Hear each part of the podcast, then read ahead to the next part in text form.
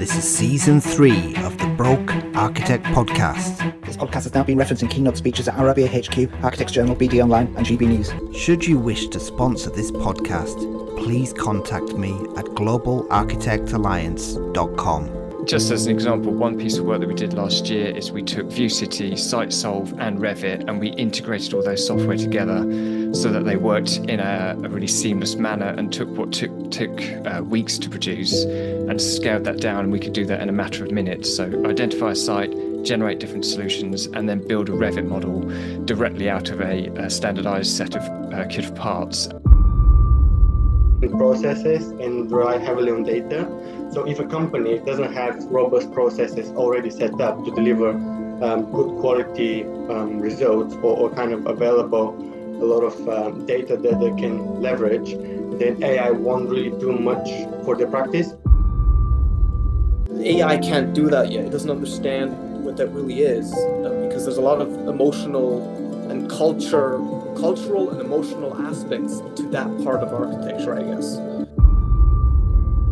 All of this AI is based around large language models, a certain set of data, and that data becomes critical, doesn't it? Because it's like, well, what are we relying on to make these decisions? Because we know there are biases in there.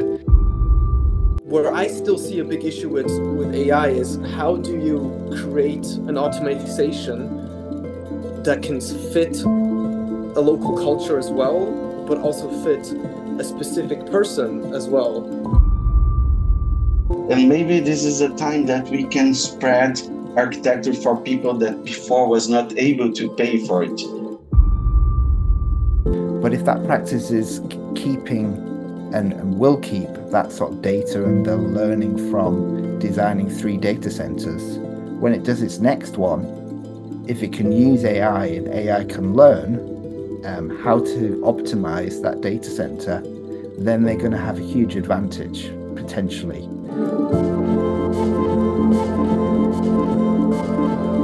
Thank you. And now, onto the show. This podcast episode began with a post on LinkedIn, which I will read out to establish what this episode is all about as we have some wonderful people with us today. Now, Gen AI or generative artificial intelligence will significantly impact architecture, policy planning, and urban design, and it can redefine the boundaries of creativity and efficiency. It offers the ability to generate countless design options and automate repetitive tasks aiding architects and urban designers in developing developing optimized solutions. So I'm seeking, and, and I put this post out, architects and computational designers to debate. And this is why we're here tonight to explore how we can use Gen AI to equip architects to thrive, with the focus being on becoming highly valuable and profitable and we need to understand what processes and tasks we can automate and make faster, more informed decisions. But can we also take on new roles? I will stop here and can our first guest introduce themselves? Hi, thanks, Jason. Uh, I'm Allister Lewis. I am an architect uh, by background.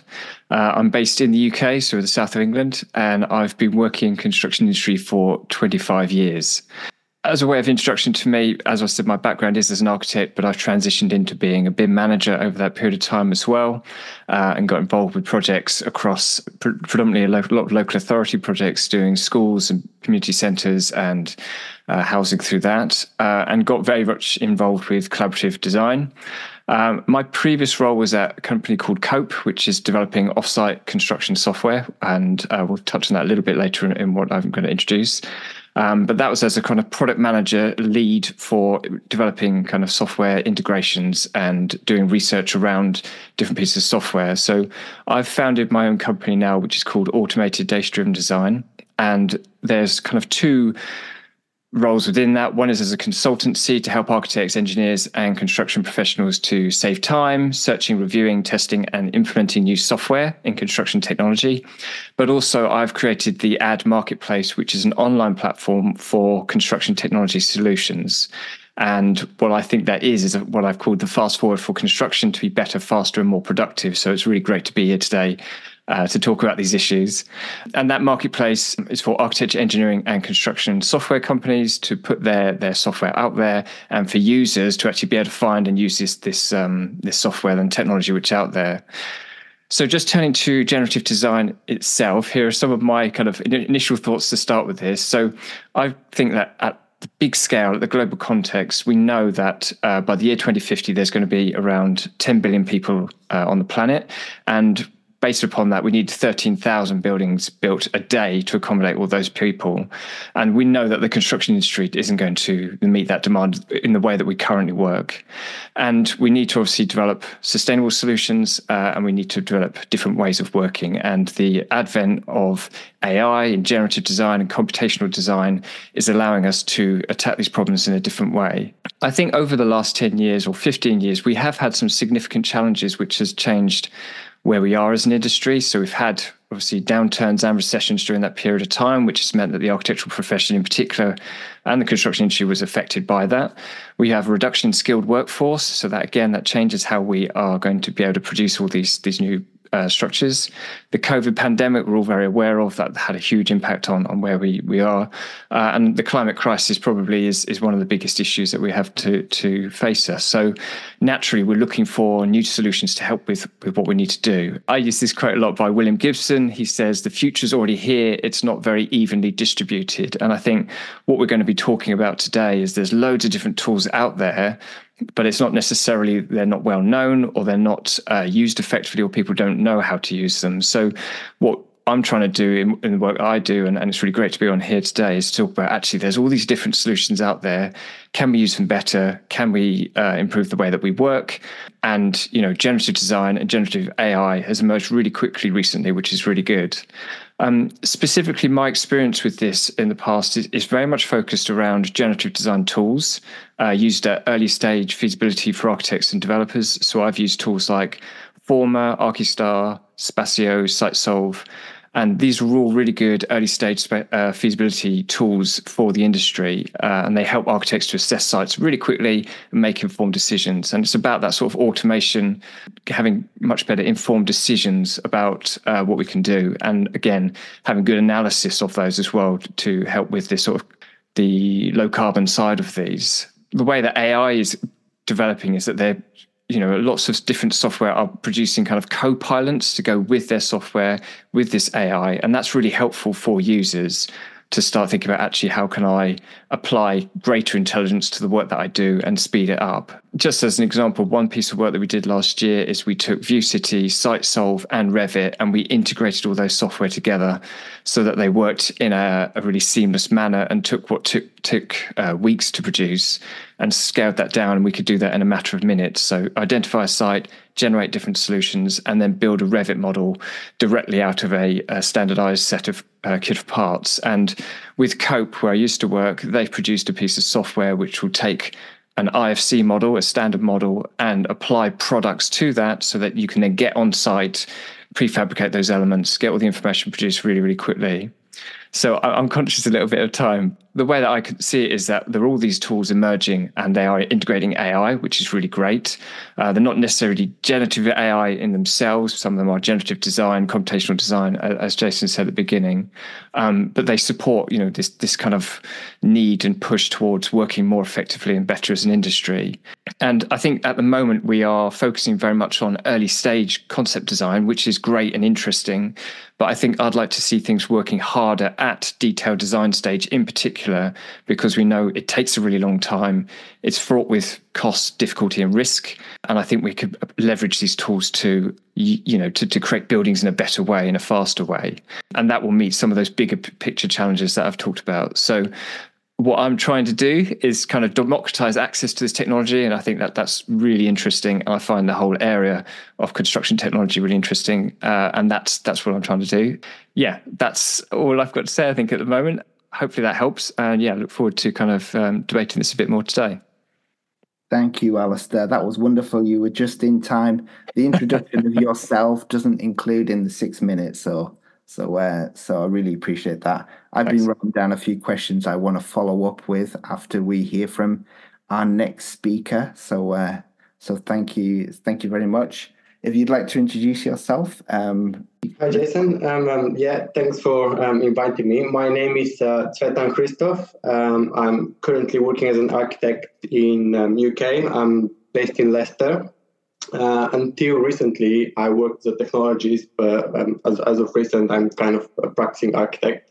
So I've kind of jumped between in and out architecture and technology for, for nearly a decade but I've worked in kind of parametric computational design and coding for a lot more than that. I started back in my uni days, early 2010, 2011, and I'm kind of trying to follow that, implement as much as possible, really, these things into my workflow. On the topic that how we can use the generative AI to equip architects to thrive, um, there are many forms of AI, uh, and I don't think every solution out there that's marketed as AI is actual form of AI. There are still a lot of um, smart solutions. Uh, that doesn't mean that um, because they're not AI really, they, they can't be implemented. They're hard to um, implement. Uh, that they're hard to develop. Yeah, there is some kind of a, um, steep learning curve, but but all of these things are kind of very accessible um, and kind of readily to use. Um, in my opinion, the industry is not really reached the levels of digitalization to kind of reap the full benefits of AI, but it's still everyone need to test it out and um, see what it can do for them, see what they can do, and just generally don't have the fear to dive in uh, because in, in reality you might get left behind. Gen AI and all the other kind of new technology they, they, they, do bring some novelty. They kind of build on the existing processes and rely heavily on data. So if a company doesn't have robust processes already set up to deliver um, good quality um, results or, or, kind of available a lot of um, data that they can leverage, then AI won't really do much for the practice. Uh, so it's really important to have these two key components good processes, good robust processes, and data in order to develop and implement AI successfully. There are many areas that obviously uh, Gen AI can be implemented. Most people probably associate that with just project uh, design, experimentation, creating um, new design kind of novelty. But AI can help with project deliverables uh, to deliver more smarter and intelligent buildings, better end design, also uh, exploration, optimization of existing design, and not last, firm operations, um, analytics to assist kind of uh, decision making in terms of timelines, uh, budget, resources, all these things that are really kind of critical for, for um, successful practice management, to be fair. In terms of computation design tools uh, that are more task specific, these will be kind of easier to implement uh, in all the day-to-day workflow than entirely new workflow models. I think that's what I found through, through experience. The more you try to deviate from the, the standard that uh, the already kind of preset uh, processes in practice that, that companies have, the more difficult it is to get people on board. So there, there is kind of a steeper learning curve um, in the code, the understanding in and out, but not everyone kind of needs to understand these things. So I would really encourage people to kind of dive in, see what's out there. It's simple, accessible, and, and can be quite impactful, to be fair. That's wonderful. Yeah, Gabriel, you're, you're our next speaker. Please introduce yourself and then your six minutes will start. Hello, hello, everybody. Hello, Jason. Thanks for having me. And my name is Gabriel Bremer. I'm living in Portugal, but I born in Brazil. Uh, I have my degree in South America and Brazil as well. I moved to Portugal in 2016. I work in a company for hospital projects for four years. And basically, I've been between uh, visualization and uh, design concept in all the, the places that I work.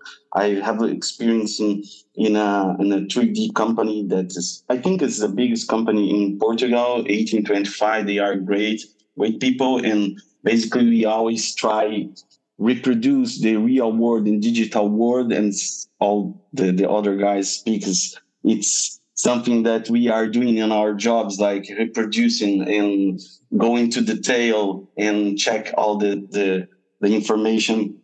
And after that, I moved to a company that it's based on Saudi Arabia and uh, have a mix of projects, residential, retail.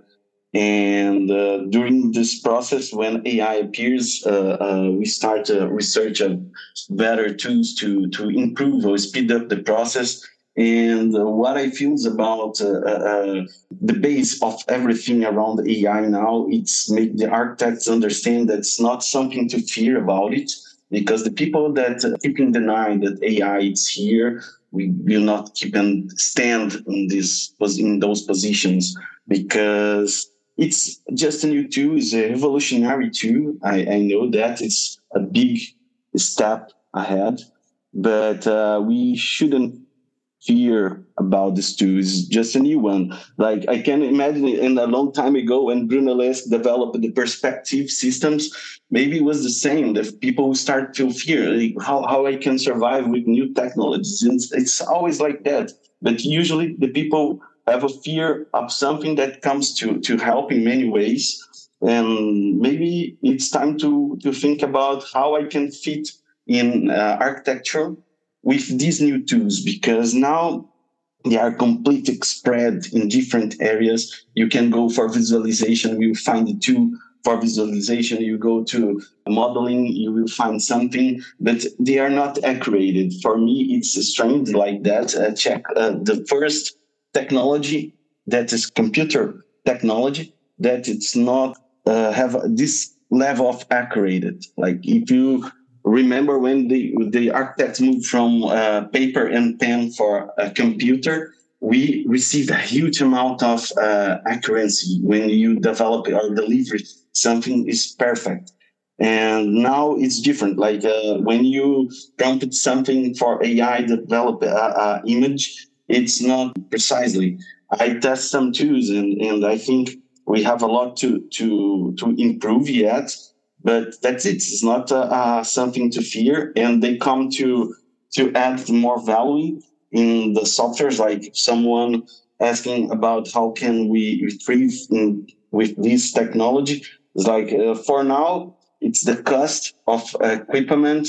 You know that uh, uh, to be an architect we expense a, a lot of money in hardware and software, and the the main software are struggling to to get the this the best AI tools and include in in, in the workflow, but they still uh, uh, not so good. Like I don't know if you are test uh, um, other how many uh, softwares did you test? But uh, in Office, I think Midjourney is kicking uh, Firefly from Adobe. And I don't mean Adobe is a huge company. Probably they will fix this, and they are big players. And but this gives more tools for architects. So now you can choose. And when you have competitions in the market, usually the, the users can get more, more benefit about it.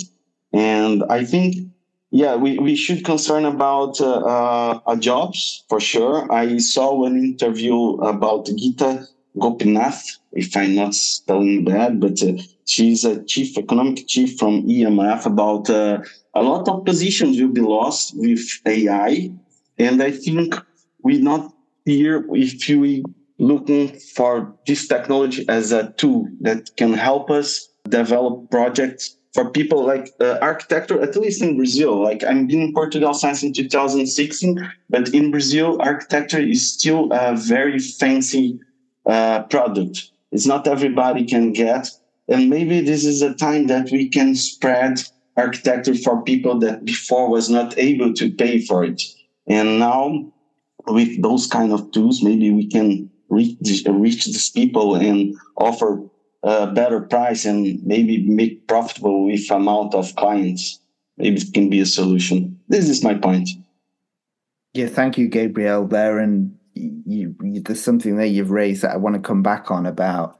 You know, maybe will it lead to less architects or will it lead to um, architects being, um, I guess, able to be more profitable with using these tools as like a co-pilot, which I think was Alice Allister was saying about, you know, this AI Yeah. Copilot. But we're going we're going to come back to it. I want to let Jason.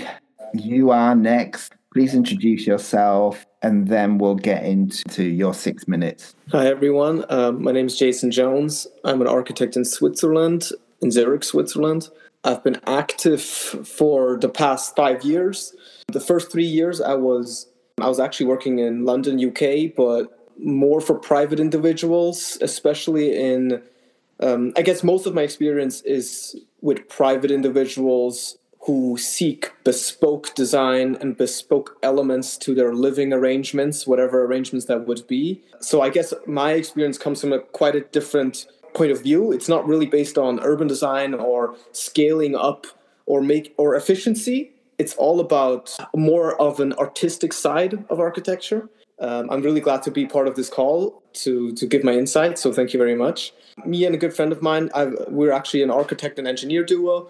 So um, we have our own firm here in Switzerland, in, in not in Zurich, but in Zug, which is a different part of Switzerland. Where when it comes to AI, obviously, um, you know, we're quite we're the younger generation of architects. We're a new generation of architects and engineer. Um, so we are really keen on understanding this tool because out of my experience, um, we will be the ones who really need to understand this. Especially in Switzerland, the construction industry is still very old school. A lot of buildings get built with not a lot of tech at all. There's still architects out there who actually draw by hand, if you believe it or not.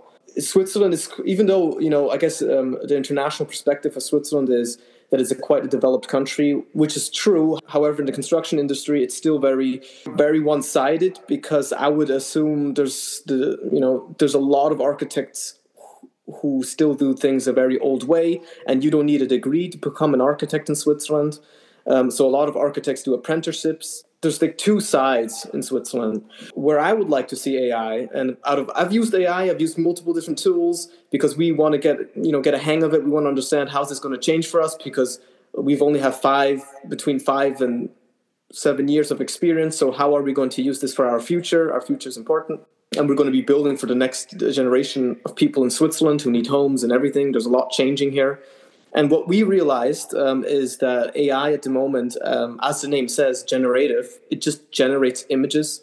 Um, many tools, let's say a bulk of the tools, they generate images. Um, our clientele is they want specific things. You know, they don't know really what they want, but they want specific bespoke design and in our what we discovered is that AI at the moment is quite useless if you want to design something that's very site specific or something that's specific for a client's lifestyle, for their needs and for their for whatever they want.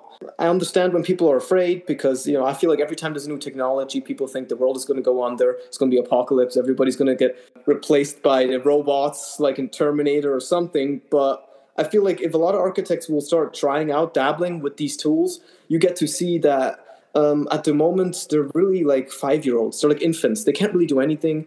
My biggest struggle is AI doesn't understand materials.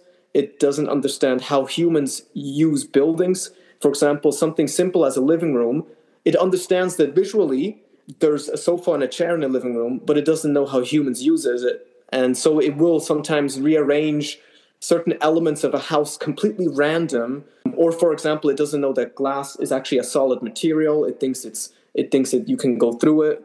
Or for example it doesn't understand you know the physicality of concrete like how how far can i span concrete compared to steel compared to wood and doesn't understand the path of the sun. Like if i want to design something that um, I want to, you know, understand the sun throughout the whole year in the specific site where our clients are. Obviously, it's very important that it understands building regulations, and Switzerland has very, very complicated building regulations. Um, I was just at a site on Saturday to, uh, you know, do some measurements and understand. Some clients are having difficulties understanding how they can build a house on this really steep hillside uh, where they want to capture the view, but the view is being blocked by a forest, so they only have about seven meters where they can have a view. So, and then the Swiss building regulations on that hillside are very strict. So, where I would love to see AI tap in is not generate beautiful imagery. Imagery. Uh, it, I want to see it understand building regulations, materials, the site, and help me to you know help the clients to create an atmosphere a space that they really like that they feel comfortable a building that can last longer than just 20 years and has to get torn down again because that's a problem in Switzerland. Buildings get torn down in 20 years again. They're not good quality anymore. Stuff like that. And at the moment, I don't see AI going in that direction yet. I feel like that is the goal. And I feel like that could help me and many architects to actually do their job more efficiently and focus more on the client especially specifically my realm where it's private individuals who are seeking something very specific while ai could be like a, i guess like an assistant. And i guess uh, there's a lot there's a big group of architects in switzerland. They, they, they really pursue quite an artistic way of of designing and thinking about space and atmosphere and everything. Ai can't do that yet. It doesn't understand what that really is um, because there's a lot of emotional and culture cultural and emotional aspects to that part of architecture, I guess. Wow, thank you, Jason. There's so much in that, and I think we've got we've got into um, understanding what a the possibilities are of AI and its limitations as well, which I think you've uh, pointed out there. Thank you all for your opening statements. I think the first thing I would like to Maybe it's something that Allister touched on. This co-pilot idea. Do you see it in the future? And it'll be interesting to listen back to this podcast in five years' time to see if the things that we're saying now have all been solved. Um, I don't think they they will have, but um, we'll see.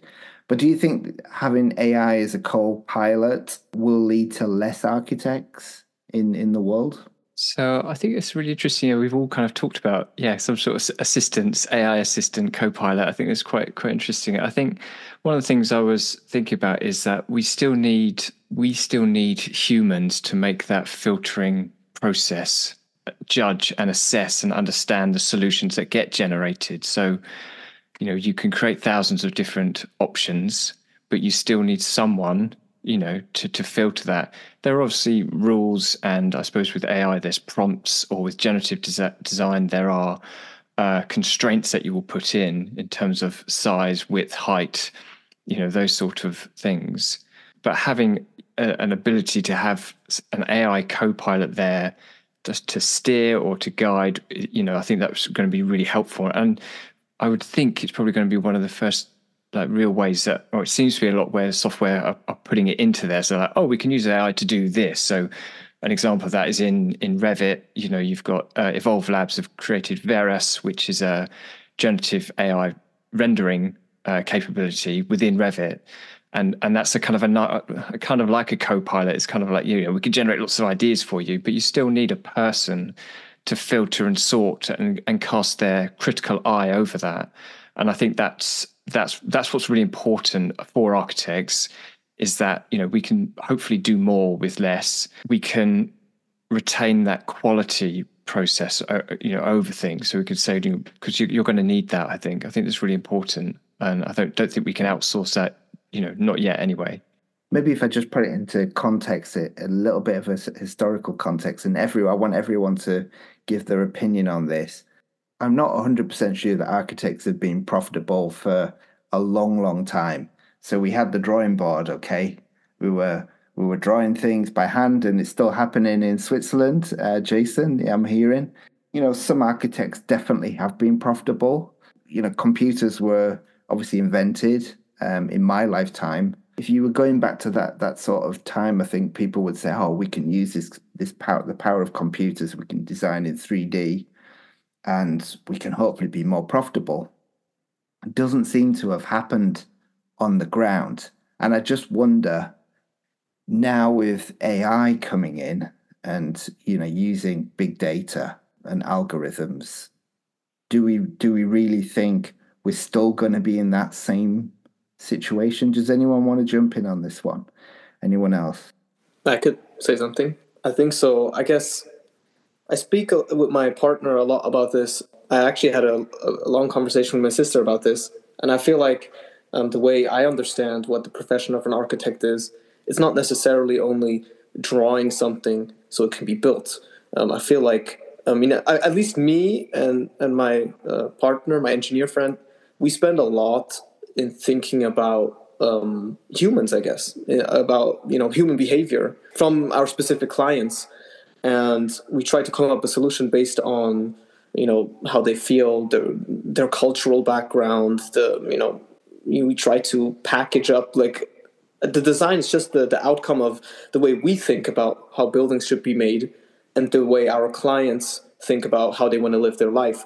And i feel like this i don't know i just i don't know if ai can really understand that. And i feel like the architect's role might just grow into a position where we just think about how do we rearrange our society? How do we do you know how do we solve certain um, infrastructure issues um, and there's people who need to spend time in thinking about these issues you know and especially in switzerland at the moment if i can make another example it's an incredibly small country and the many years ago the government banned new zoning.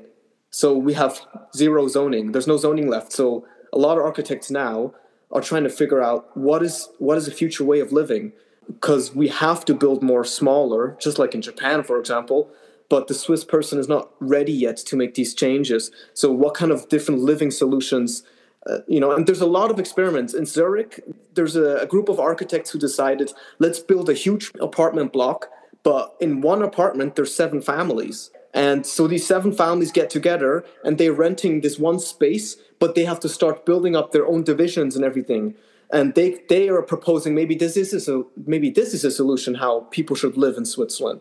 And I feel like everyday people, no matter if you're a train driver, a bus driver, or like a, baker, fishmonger, a banker, these people don't have time to think about how to rearrange society. So I feel like maybe the architect's role is going to be more how do we live together? Our cities are getting bigger, our space is getting smaller, the things are getting way more expensive. How do we rearrange humans? And somebody has to think about these things, right? And it takes years, you know, to think about to come up with solutions. How do we rearrange people, you know? That's so powerful, Jason. Thank you so much. I think we've got Gabriel next. Yeah, I, I just wanna. I agree with with you. You say like uh, Jason, uh, uh, the people is still the, the client. So we are working with advantage when you compare an architect, a human being with AI, because we understand how the people would like to live or uh, the culture behind the, the society that we are looking for. Get some uh, reference to construct and I don't think for the next five years the AI will be, be capable to do that. Like when you play with Veras, like Allister uh, said, uh, uh, is, is great. Like we can give you a, a thousand of options in minutes, but we still have one option to construction. Like uh, we, the, the site constructions don't multiply to put all these options. So create more options, can create a doubt in, in the client decision and in the end, I think a human being filter the, the information is still a, a, good option. We still have the, the, the human conditions. We know what we need to, to live. And some people, like in Switzerland, you Jason said that uh, people are not maybe prepared to live in these kind of conditions. And I saw this in Recife, the place that I lived before I moved to, to Portugal. Uh, we have a, time in a, long time ago, they, they decide create a, a residential blocks and the people in the time was still living in a big house. They are not prepared to, to move for this tiny places, the tiny apartments, and even being in, in, in a nice area doesn't work. This kind of thing need times to to change. So the change for human beings is, is slowly when you compare with the technology. So the technology to fits in our reality because in the end the client is still a human beings, uh, needs to understand our time to change. Tsvetan, you wanted to uh, say something? It's not really easy to unpick the profitability topic. it largely depends on the market and the products that um, architects deliver. Many large commercial practices are design oriented, and as such, they kind of sell ideas and original designs Whereas on the other hand, you have many small to medium practices that provide architectural support services like feasibility studies, technical design, working drawings for clients that are not necessarily driven by originality to the same extent, but more so by cost and buildability. So I personally think that there is less market competition on the design originality end than the architectural support end. So the market competition itself allows larger practices to charge more for their designs. As a product, than practices competing on the other end of the spectrum. So, without drifting too far, there are many areas that generative AI tools can help to drive profitability up.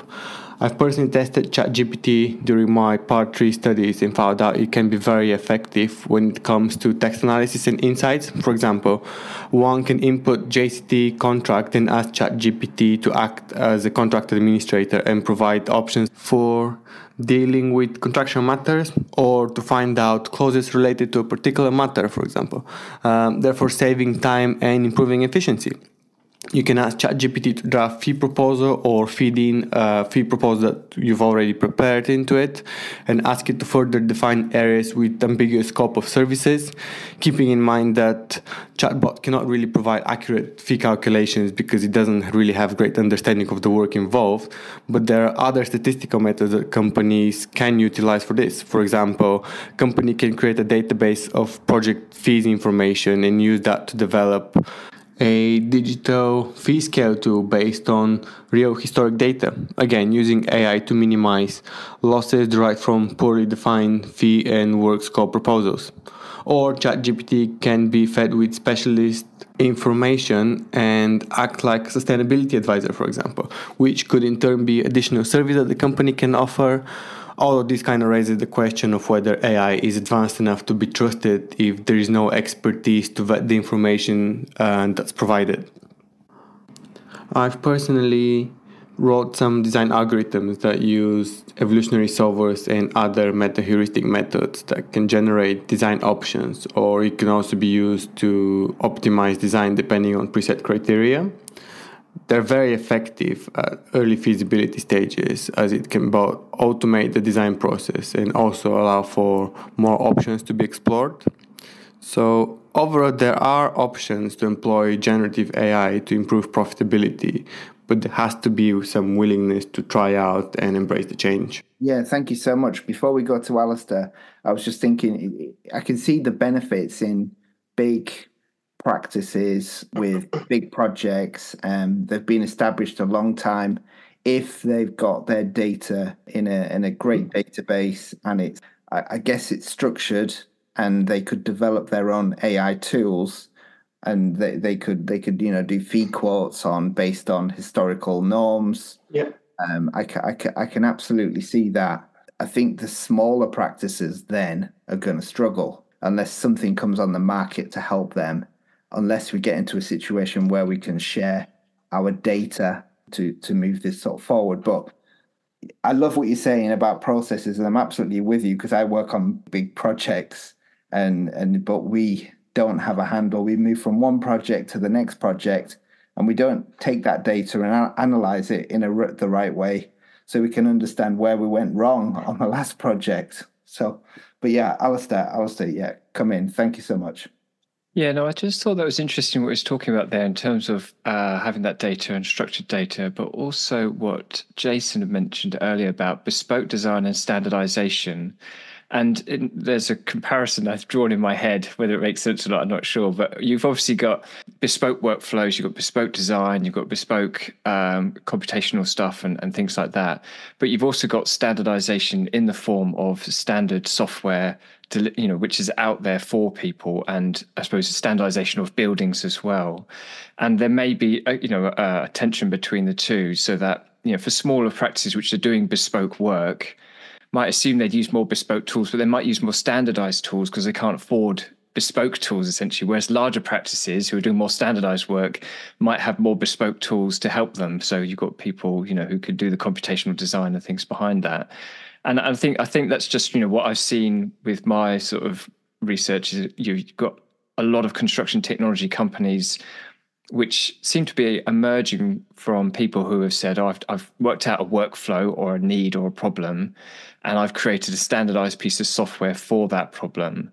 But obviously, that's not going to fit everyone's needs. And going back to that point about data, practices which haven't been around for a long time won't have a lot of data to analyze and say yes you know how, how do we make good decisions for our fee proposals and things like that but you know, if you do have standardized software which can help with that, which you know, which would be interesting if you had an AI pool of architects' fees that you could then pull against and go, well, in the south of England, you know, we know that projects of this size and complexity are going to command a fee of around here. And we could share that data. That would be amazing. I mean, that, that's and that comes back to that whole idea about construction and we're all siloed and we don't talk to each other and we don't share stuff. So all of this AI is based around large language models, a certain set of data, and that data becomes critical, doesn't it? Because it's like, well, what are we relying on to make these decisions? Because we know there are biases in there, and that can have a whole range of different problems. But you know, from the point of view of if we're using those to create really interesting buildings, but that data set is based around Western style of buildings, that's not very helpful for someone who's in the Middle East or in Asia and things. So bespoke and the sort of standardization side of things and how we we kind of marry that that tension between the two. Absolutely spot on. And I'm going to ask a different question related to, related to this because I think we're in the early days of BIM, there were some government examples of proven using building information modeling. I think it was done in Revit using Navisworks, and they they proved the concept that I think it was a prison they looked at building, I believe. I haven't seen any of these examples with AI. Can people give me some real examples of where they've used AI and it's actually benefited and it's cut it's cut say like 20% of, of, of their time up. I'm just thinking of practical things that the listener where can I go get a tool out there and and utilize it and maybe um, drive some efficiency in everything that I'm doing? I'll go first. So I think at the moment, with, with the state of AI, it will be most, well, I think the easiest thing will be to implement it in early stage design feasibility stages is because that kind of where you have a little bit more freedom to experiment with these things that's where you need to to go and try a lot of different solutions, which might be really costly. It's very easy for AI to, to calculate thousands of parameters and give you a variety of options. Now, it's for the initial, for, for, for the architects to kind of make that decision making, but the design will be there for you to use. If you don't implement AI, what you end up is kind of going back to the traditional methods where you create things manually, you, you move things, uh, in a week time, you might be able to produce only three feasibility studies, where with the AI or, or, or any kind of computational model, as long as you have that standard model that you can plug in parameters, and that doesn't really need to be site specific things, they could be very, very general because I've been working on some of these. You can get something in a matter of hours. Now, it's not going to be amazing, but it'll give you 90% of the solution which you can then go and, and develop.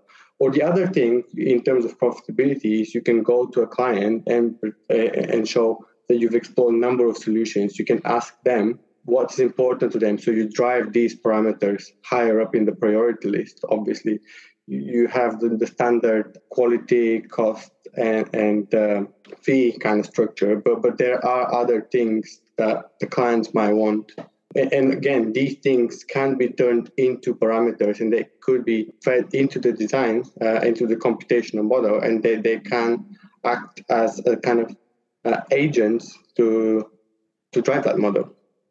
Uh, now, when, when you move into I would say detail stages, there, there are less things where you can plug in AI to because that's when the model, sorry, the, the, the 3D model that people are working with, regardless whether it's a building, a site, uh, you have a lot more information dumped in that's not really structured. You can't leverage it. It's just there. You have to manipulate it. I've seen people just editing site plans in PDF by just drawing squares. That that's absolutely unusable for anyone else. Yes, it might get you across the line, but but it's kind of useless and you can't use it. Before we go to Gabriel, it's uh, that analogy of changing PDFs on site. I mean, it's like um, it's like building something using the digital model. You know, we talk about digital twins. Something changes on site, and you don't go back and change it in the digital model. So what you have is a a digital model that's completely out of date with the reality of what's being built. And um, Gabriel. Yeah, you, you ask about uh, practical uh, application about AI. And I remember uh, maybe three years ago, a friend sent me a link about a workshop. I don't remember the name. It was a long time ago. I just received this link. And it was a workshop about uh, solar simulation with AI.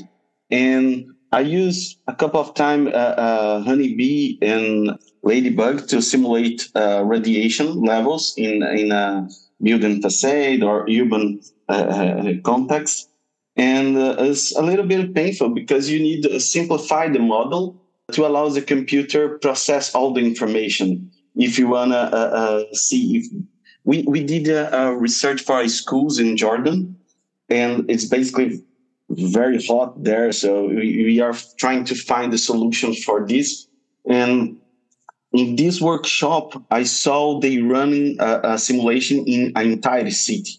So the capability, because uh, as I understood, the AI was capable to predict uh, some behaviors and speed up the process. So instead to make a computer read all the the precision, all the subdivision in the faces of the, the buildings and the box that you create, AI speed up the process and can calculate all the city.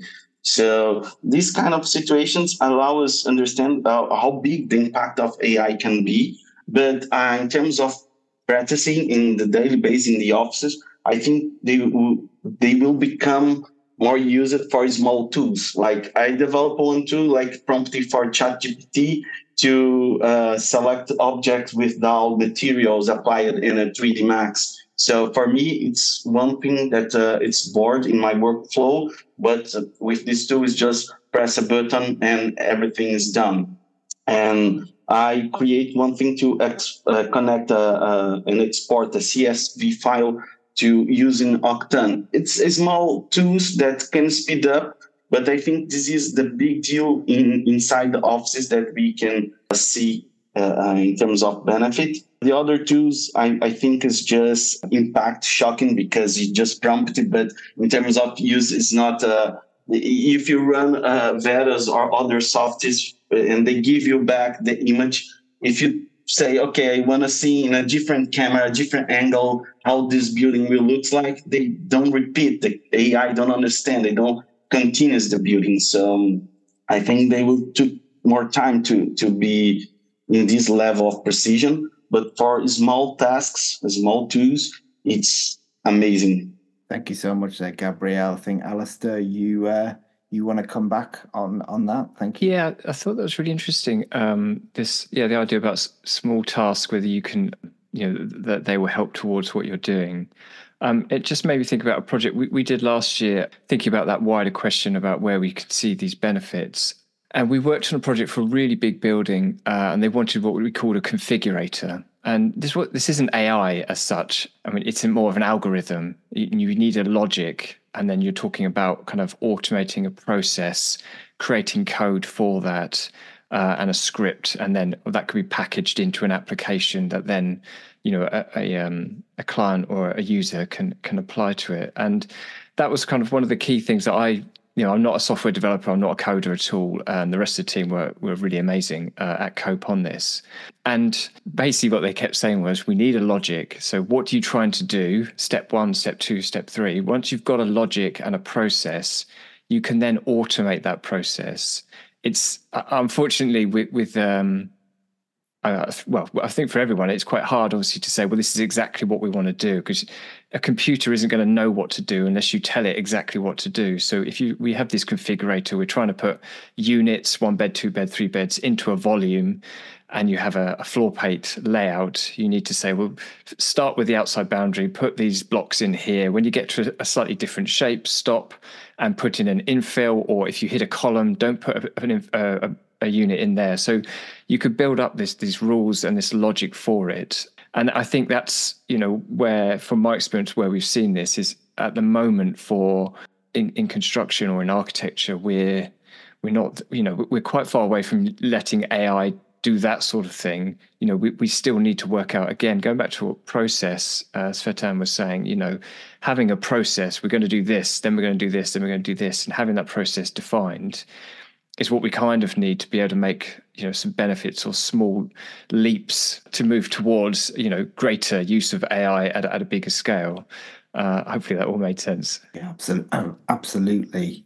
Um, does anyone else want to come back onto this before I maybe go into uh, uh, another sort of uh, area? Anyone want to say anything else? Oh yeah, Gabriel, go for it.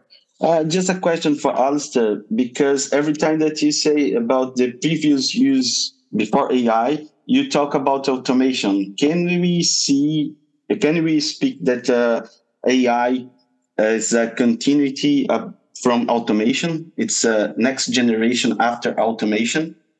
Uh, so you're saying um, that AI is that next step? That's what you're you're suggesting? Yeah, yeah. If you see this this way, are you see this way? Oh, good question. Uh, I suppose so. I suppose that's what I was trying to say is that, you know, at the moment we've kind of got manual workflows. The next step is to automate some of those workflows with algorithms and with process. And then once we kind of maybe establish that, then AI is next, maybe the next step. Uh, I'm questioning myself whether this is right or not, but I could, there seems to be a logic there, maybe. Yeah, good, good. Thank you. Right. Okay. Uh, Jason. Yeah, I just have one point to actually also what Allister said. Um, I find it really, I mean, to two things he said. So, I mean, I, I do feel like the idea of AI being able to learn a process so we can automate it is really interesting. But before, I found the comment also interesting from Allister as well. When you when you look at different cultures or diff, even different architects within one country, everybody has a has a different process. And recently, I ordered a an architectural magazine from Japan, and they publish um, houses um, from various architects all over the world. And what I always love to do is I, lo- I like to read the description, the process that each different architect went through to, to come up with the design. And I feel like if you, if you do that, if you read about architects all over the world, you notice that their culture has a huge influence how their workflow is, how they think, about architecture. And I, re- I remember this one project from Kitozaki Architects. They built this small house on a steep cliffside, and it was in the middle of the forest. But because it was on a steep cliff, at a certain point you would be able to see the ocean. And the only reason they designed houses on huge, like five meter stilts, is because there's a local bird apparently a local white bird and they the architect his solution was if you build this house on stilts and you you design it in a specific way so it looks like a bird spanning its wings it would fit into that area where on that that site. And i thought that was really interesting because who would think that way? Who who would and they that was his work process the way he he came up with a building for example, when I I was recently just in, in Malaysia and I noticed I did I did I did a lot of research about their local vernacular architecture and I noticed that most of their infrastructure has a very very western style of building and it might seem very efficient that they built this way but looking at their climate and looking at their culture it's actually causing more problems than it's creating solutions. They, for example, the native Malay Malay people built out of wood and they built on stilts because the climate is humid and the building needs to breathe, otherwise there will be mold.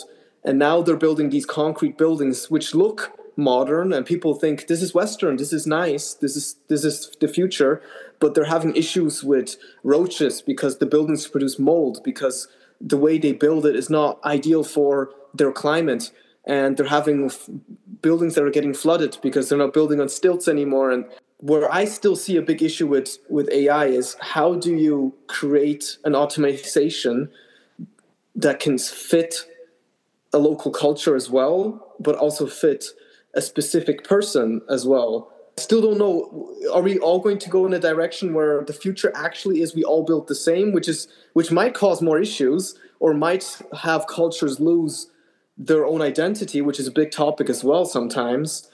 I don't know. I don't have an answer to this. I like the idea of architect, the AI should uh, be a workflow. It should uh, automate the, the process we, we create and build as well in construction. However, if everything is based on one data set created by one group of people, it's it, it I believe it could even inf- negatively influence certain cult- cultures great value there, Jason. You know, adding that cultural aspect and uh, geographical location, and and will, yeah, will AI just just give us um a same generic design in any parts of the world? I'm hoping that I'm hoping not, and I'm hoping that architects will still become architects, but architects can just leverage this technology to create better buildings in um, in in the sort of countries that they they live and work in.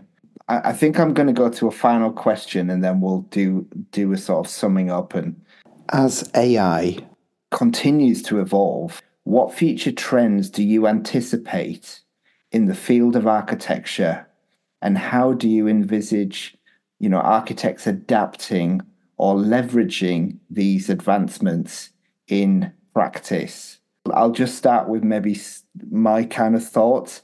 I think if um, if we can get to a point where we can, re- I'm just thinking about I'm thinking about profitability because I believe architecture is unsustainable in many ways. Uh, the profession of architecture. The last podcast I did was on death of the architect. So if we can if we can utilize AI, for example, to we create a design using AI, it already understands the codes, the building codes, the building regulations.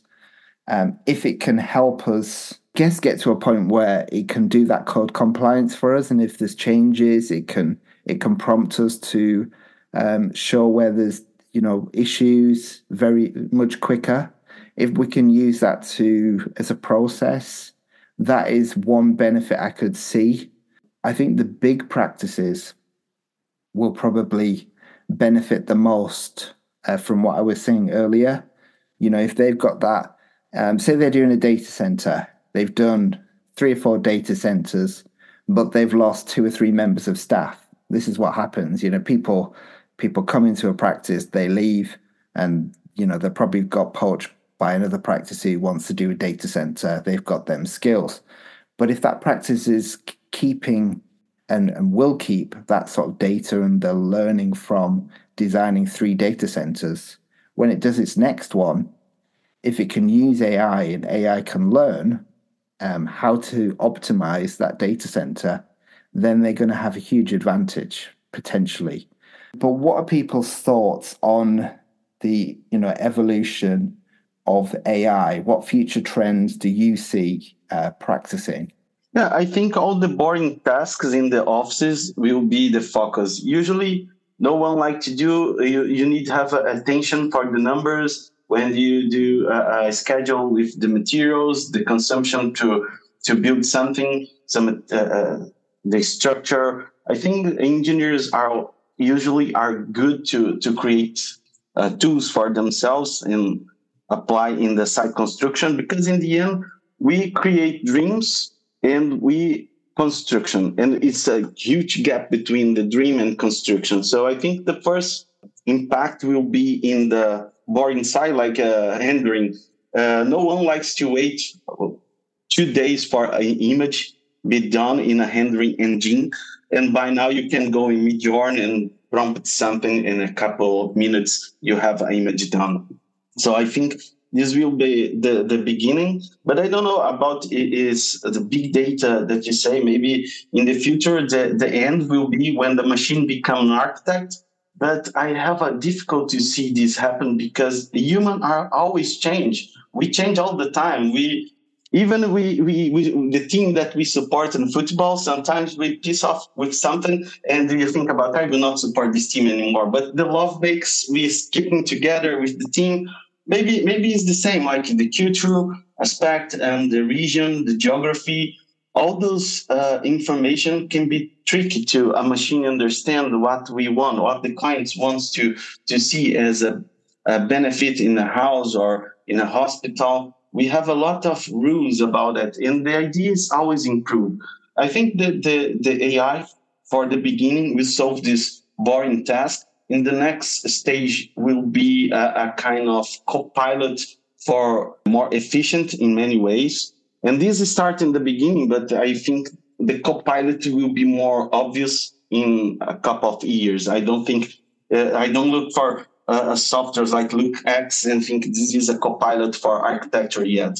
I think uh, the next stage is that. And if something very extraordinary happen with technology and uh, some AI assume the control of the world, maybe uh, we will see a machine make projects and okay, I will sell coconuts in the beach. Maybe I change my professional.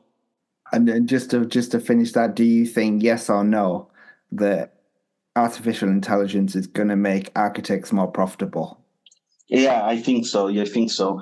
And I think they put uh, uh a lot of big players in in the in the kind of, they reduce the difference, the contracts with the big players. If you subscribe for a comp- architecture com- competition, you can think, okay, if I manage a, uh, a small budget for uh, AI, maybe I can fight against big players and win a, a competition, architecture competition with a small budget.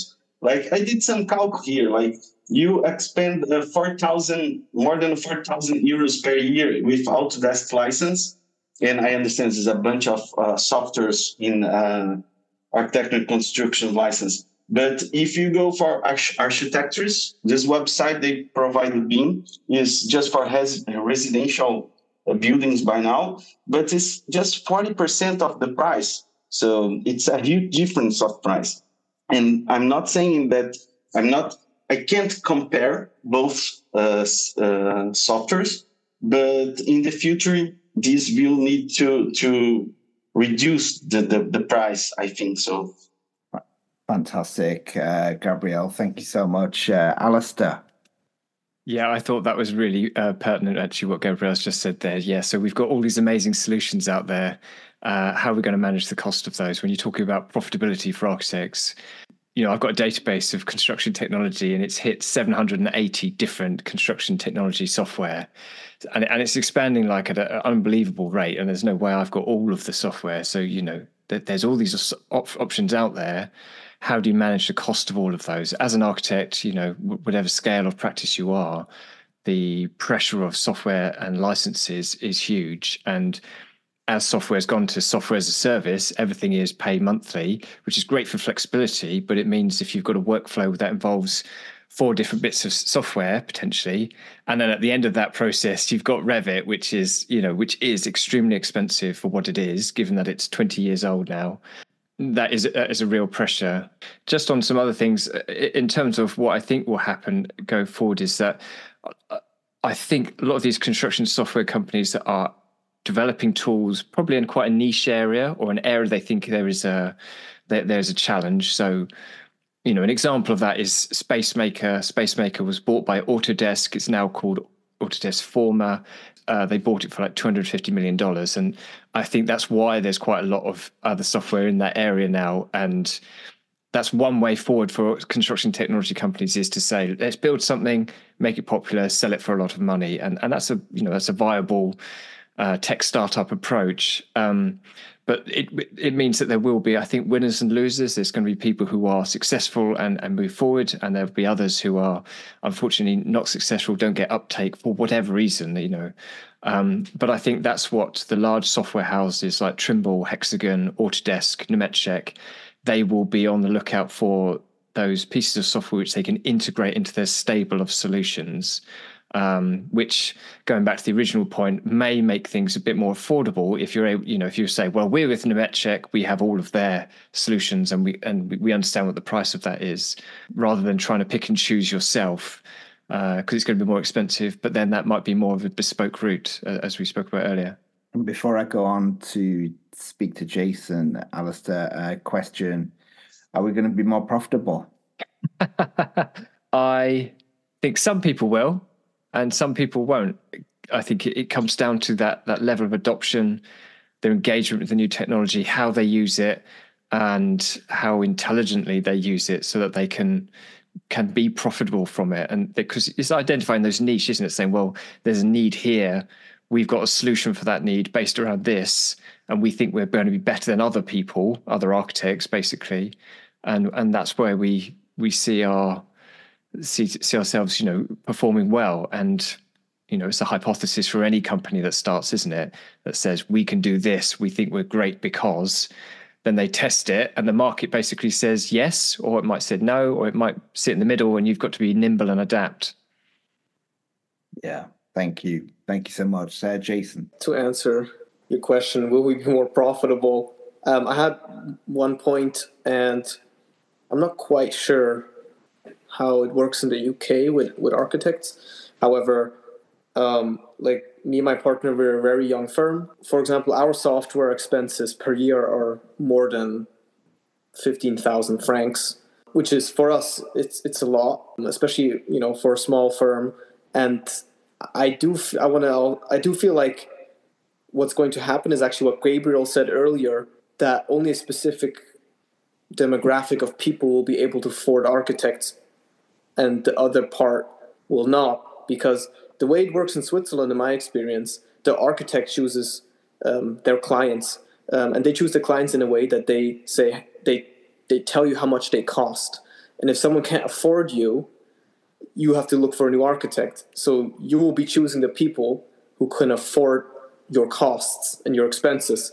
And unfortunate, how unfortunate it is, it's always going to be the wealthy people who can afford to build and this is already the case in Switzerland. People, if you want to build a small house, um, I mean, I've worked on a house just last year. Um, the house was 300 square meters. I mean, that's a pretty big house, but you know they had to pay more than three million francs for that house. Who has that? Who has that type of money? It was a guy who was not too much about him, but working for some American private bank. You know, obviously Switzerland, country of the banks and everything. Um, these are the people who eventually will be able to afford houses and bespoke designs and be able to have a nice lifestyle. And I feel like the big practices, the big architecture firms, uh, I do see the potential AI will be used for urban planning. I, I mean, I might be wrong, but that's where I see the future of AI at the moment.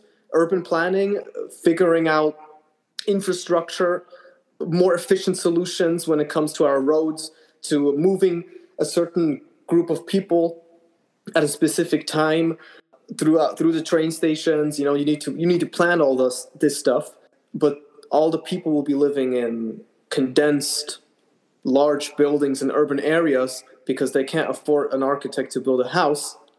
And the architects who build houses they will have enough income to pay for these softwares i mean i can say most of our i mean most most of the projects i've worked on are all private individuals. These are not unfortunately not people who, you know who who have a young family. Like i'm young uh, you know uh, i'm i'm renting in an apartment. I can't build my my own house you know even though i have my own firm. It will take me like 20 years to get there and it will only get more and more expensive I guess in Switzerland at least, I don't know for any other countries, the people with the money they're buying up the le- you know the plots that are still left. So a lot of architects in Switzerland they do urban planning, and I see AI has potential there because you'll be using these tools to figure out maybe I don't know maybe these tools can automate different types of configurations how we can make more efficient cities or more greener cities or all these sorts of topics the, the, the smaller practices can only survive working for the, the really wealthy people, the people who have so much money. Um, you know, they they live in Monaco and they have a townhouse in Mayfair, and they go there once every four years. You know, like those type of people. Um, it, it's just I feel like that's just where it's heading. You know, just. But hope AI can be utilized in bigger thinking that you were talking about in terms of urban design and driving efficiency and letting people who are, I guess, uh, lower down on the uh, salary scale uh, and pay scale live in homes that are still beautiful, but obviously much smaller and, and, more densely integrated. Can I, just think... go in terms of profitability? Yeah. I have a couple ideas that I kind of want to share. So for me, it really depends on uh, the business model that the architects have, who their clients are, and what are they trying to sell them. If if you are good at design, you can create a lot of kind of design configurators, get your ideas uh, to, to, to multiple people. So in a way that you increase the, the, the scale of your business operations, uh, get them out, uh, in, increase the number of clients that you might have. So, so these are kind of new business models that you can develop.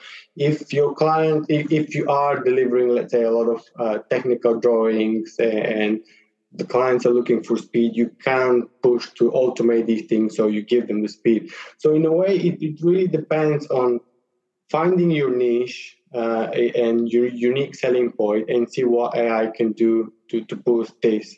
So in a way that AI won't really make that much of an impact. It's kind of a natural course of progression, but it will increase competition and the winners will obviously benefit greatly. They'll increase profitability. The losers might kind of be driven out of the market. So it's kind of just get out there, see what I can do for you. What a great way to end the podcast. I love what you just say there.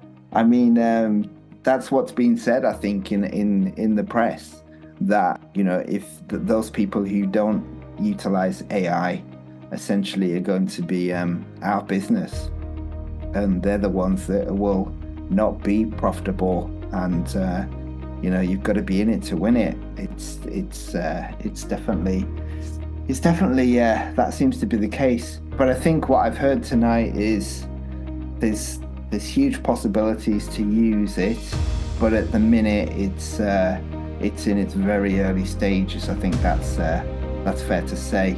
I just want to thank you all for giving up part of your sunday uh, to record this podcast. Um, so much value. Um, we could talk about this for many more hours, I'm sure.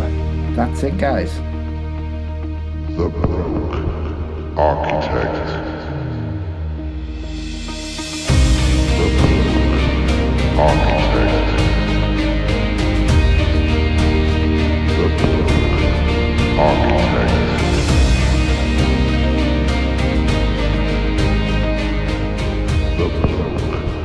Architect.